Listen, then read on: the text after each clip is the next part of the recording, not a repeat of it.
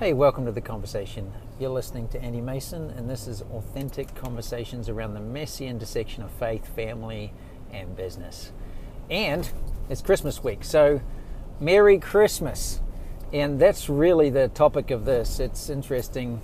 This uh, last Sunday, I was sitting in church and during worship actually, and just started to think about the phrase Merry Christmas. And I know that's got some fantastic meaning Christ Mass, it's about prayer. But actually, I just play on those words Christ Mess. Mary Christ in your mess. That would be what I'd highlight that to you today. And that's what I want to talk about is, is actually what this is all about, what that looks like, and some practical tools that you can arm yourself, equip yourself with as you go into this season. With all that's going on all around you, there's some tools that can help. So, uh, as I was thinking about this, writing down some notes, and then the person who spoke on Sunday spoke on the same thing. I'm thinking, oh my gosh, I'm hearing right. And then somebody else sent an email about something similar around messy. Uh, it's messy, it feels messy. Yes, it is messy, and it's okay. So, bring us back to this story of the Savior of the world who is prepared. I mean, according to the scripture, it's prepared before time began, God had this plan. So he plans it out. There's thousands of years that goes into this, and finally, the Messiah is born, the fulfillment of all this prophecy, into what? Into a barn. Like, really? Couldn't you come up with something better, more organized, more planned, more prepared than there's no room? Like, surely you had enough time to prepare for this, God. Joseph, this is your family like this is where your family is from. Surely there's someone there that your pregnant wife, you didn't take care of this. I don't know about you, but if that was me taking my wife uh, anywhere and it's not organized and prepared and she's pregnant, I haven't even thought of sorting that out. Uh, you know, I, we would have some conversations, but I'm thinking this was messy. This was unprepared. This was seemingly disorganized. Or was it? Not only that, it was a time in history where the Jews were under occupation by the Romans. Now, this wasn't some beautiful, nice uh, occupation. This was actually a brutal governing force that occupied by force. So, Romans controlling, dominating the Jews. That's, that's not fun. That would not have been fun times. If you look up things around what that looked like in history. There was a lot of poverty, there was a lot of injustice, there was a lot of things going on that was not fun. It was a mess. Jesus came into that time. Uh, not only that, is we've got Joseph, who is called a just man. He's engaged to get married to this woman. You know what they say about 13 years old. Now that's, if you're asking me, that's messy in itself we're not going to jump into that one, but the fact of he's engaged to this girl, he's a good man, and then he finds out she's actually pregnant. Um, I don't know about you, but that's not a wanted pregnancy. That is that is awkward, that is embarrassing, that is messy. And I love it how the Bible says that because he was a good man, he was going to put her away quietly. He was going to quietly uh, exit the engagement and move on. So a just person would do that. An unjust person would loudly proclaim, Look what happened! Look what they did! Uh, they'd spout it all over social media and the news and, and report it to make themselves look good or innocent of this. Joseph was a good man and he wasn't going to engage in that social discourse. He was going to quietly put her away. But then an angel shows up to him in a dream and tells him, this is of the Lord.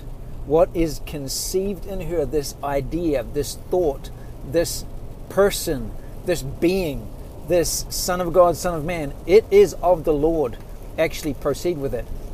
So you've got a just man, you've got an unjust man, and then you've got a spirit led man. Doesn't look right, doesn't seem right, it's really, really messy, but God is in this. And I want to highlight that to you. It was incredibly messy.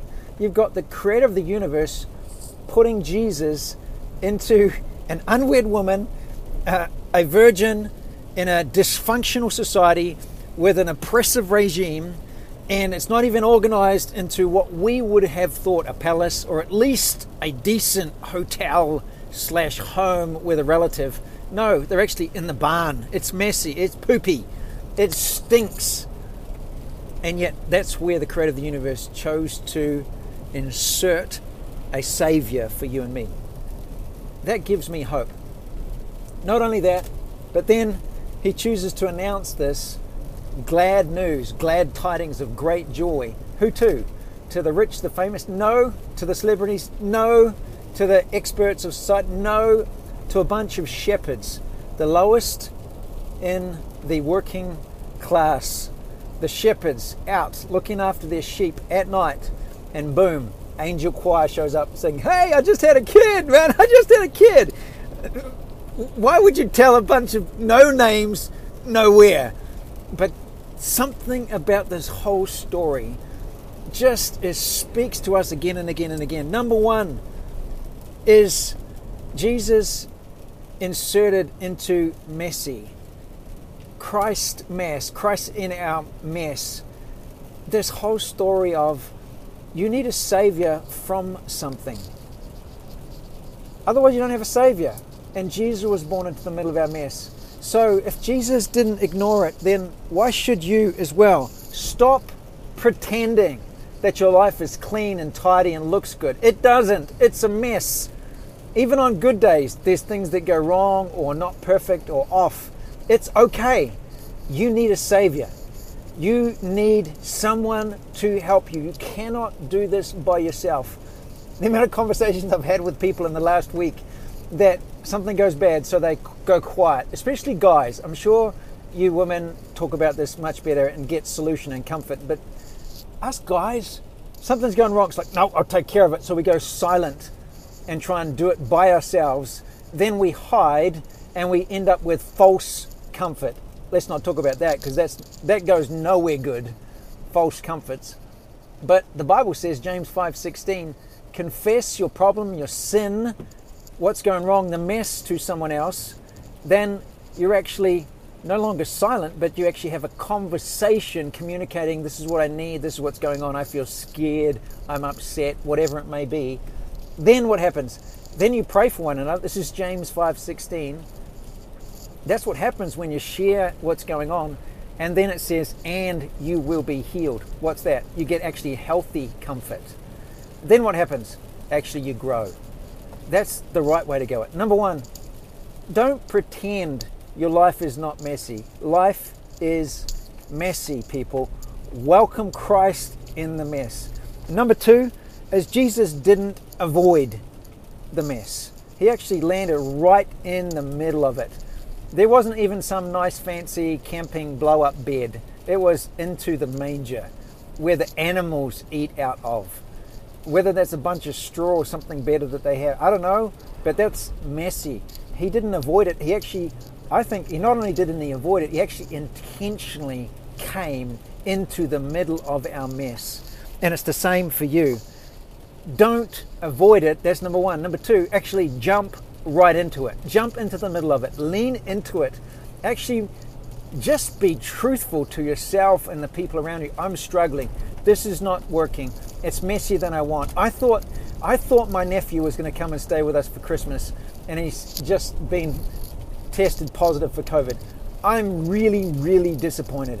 I'm really disappointed because I was so looking forward to him coming. I was so looking forward to going running. Just be honest about it. This is what happened. That's actually what happened for us. There's a ton of other things going on that's messy. Don't avoid it. Jump right into it. That's what Jesus did. You need a Savior. I need a Savior. I cannot do this by myself. History would say those that try end up with a bigger mess. So, actually invite help, ask help, have a conversation. So, number three, how do you do this? So, here's three simple keys that will really practically help you in this process. Uh, these I've actually stolen. Ford Taylor in his book Relational Leadership talks about these things. I've done this. He's put language to things that I do that I just think is really, really helpful. Number one is an apology. How do you apologize? Because some of us don't actually know how to. And his process is really good. Number two is how we approach people and situations. And number three is actually having people around us. So, number one is a six step apology. Uh, this is what I did. I was wrong. I'm sorry. Would you, or when you can, would you forgive me? I give you permission to hold me accountable not to do that again. And the final, number six, is there anything else that I need to apologize for? Those six simple steps will really, really help you in cleaning up a mess. This is what I did. I was wrong. I'm sorry. Would you forgive me? Or when you can, would you be willing to forgive me? This is what I'm going to do differently. Or I give you permission to hold me accountable not to do this again. And number six, is there anything else that I need to clean up with you? Is there anything else that I need to apologize for? So that's the first step in terms of how we're going about this mess.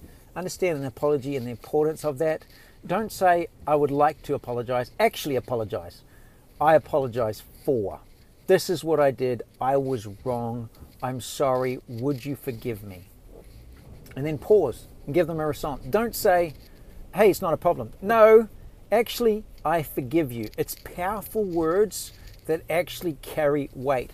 So proceed with that. So that's the six step apology. Second thing is how we approach people. Really, really good. And I love this statement. There is always something going on that I don't know about. There's always something going on uh, in relationships. It's like, well, they said this. Well, how do you know there's not something else going on? A great example of this is I had a colleague at one point, and I would go in, and she was the office administrator, and I'm the nicest guy around. Like, I'd love to please people. I'm kind, I'm courteous, I'm proactive. So I'm meeting with this office administrator, and she's really, really grumpy with me. And after a few times experiencing this, I'm thinking, man, what, am I doing something wrong? No, I'm not doing something wrong. So what's what's going on here? So I wanted to go in and say something nasty and challenging to her, but thankfully I slowed down and said, "Hey, are you okay? Is everything okay?" And she immediately says, "Oh, look, I'm so sorry. I've been grumpy with you. It's been for no reason of yours. I've actually got a condition where the lining of my intestines is coming away from the intestine that causes me intense pain. And when I'm in intense pain, I don't realize how short and difficult and grumpy I am with people. Would you forgive me? That simple process of finding out something that I had no idea a moment before releases grace, releases vulnerability, helps build trust. So there's always something more. But go in with 100% love. Go in with 100% truth I'm not hiding, I'm not minimizing what's happened, I'm walking with this. And then now is 100% humility. I might be wrong, and that's okay. But this process of working this out together, we will come up with a solution that'll work better for us. So, number one, the apology. Number two, how we approach people. There's always something that we don't know that can change everything understand, go in with 100% love, 100% truth, 100% humility, and then see what God will do. And then the final key in terms of how we go about this is to understand that you were not born to be alone. You're not born to do this alone. So, what Ford calls bumper buddies, I call baseball bat covenant friends. People that you're actually holding yourself accountable, you're doing life with. Here's a fun one. I was in a meeting this morning with a bunch of business people, and we were talking about what we're focused on over the next two weeks. And one of the guys says, I might turn my phone off for two days. So we messed with him and said, You might do it. So is that you just like might like are you or are you not going to do this? Finally says, Okay, I will. And I say, you know what? I think I could do the same thing as well. Actually, I'm not going to think I am, I am going to. So we're going to turn our phones off together. I then invited Kim into a calendar appointment so that we both remind each other and hold one another accountable to something really awesome so that we can be fully present with our families and not distracted by what's going on on our phone or any potential work things that come up. What's the point? It's having that person in your life that you can hold yourself accountable to, that you can encourage one another. You are not designed to do this alone. So, number one, you need a savior. You need a savior from something. Stop pretending there's not messy. Just call it what it is. It's a mess and I'm on it. Number two is uh, not only did Jesus come into the mess, he didn't avoid it, he actually jumped right in. So, number one, don't avoid it, don't pretend. Number two, jump right in, lean into it. And you'll find that there's grace and help and hope in the midst of this journey because that's what Jesus did for us. Number three, how we do that. We do that with an apology. Uh, we do that by going into situations knowing that I might be wrong. Perhaps this is just me. Perhaps there's something going on that I don't understand. It's likely that that is the case, but I'm going to go in with 100% humility, 100% love, and 100% truth. And then another part of how I go in is I have somebody with me holding me accountable to what is awesome, not just what we can get by with, not just against not doing something stupid, but according to what is awesome. And the final thing I'd say is the power of communion. Is take time to have communion. Is protect that time with Jesus in the beginning of the day. Remember what He's done. This covenant, His blood, His body broken, curse broken for you. His blood that paid the price for something that you could never accomplish in your own ability. Remember that. Do that. Do that daily. Do that regularly to remember that you're a part of a global family. You have access to a covenant in Christ that was made possible by Him inserting into the mess. I bless you with that. Trust you'll have a great day. Trust that you will uh, have a wonderful Christmas. And don't hesitate to send us any questions or comments. Andy at AuthenticSolutions.com. And I wish you a very, very blessed and merry Christ in your mess.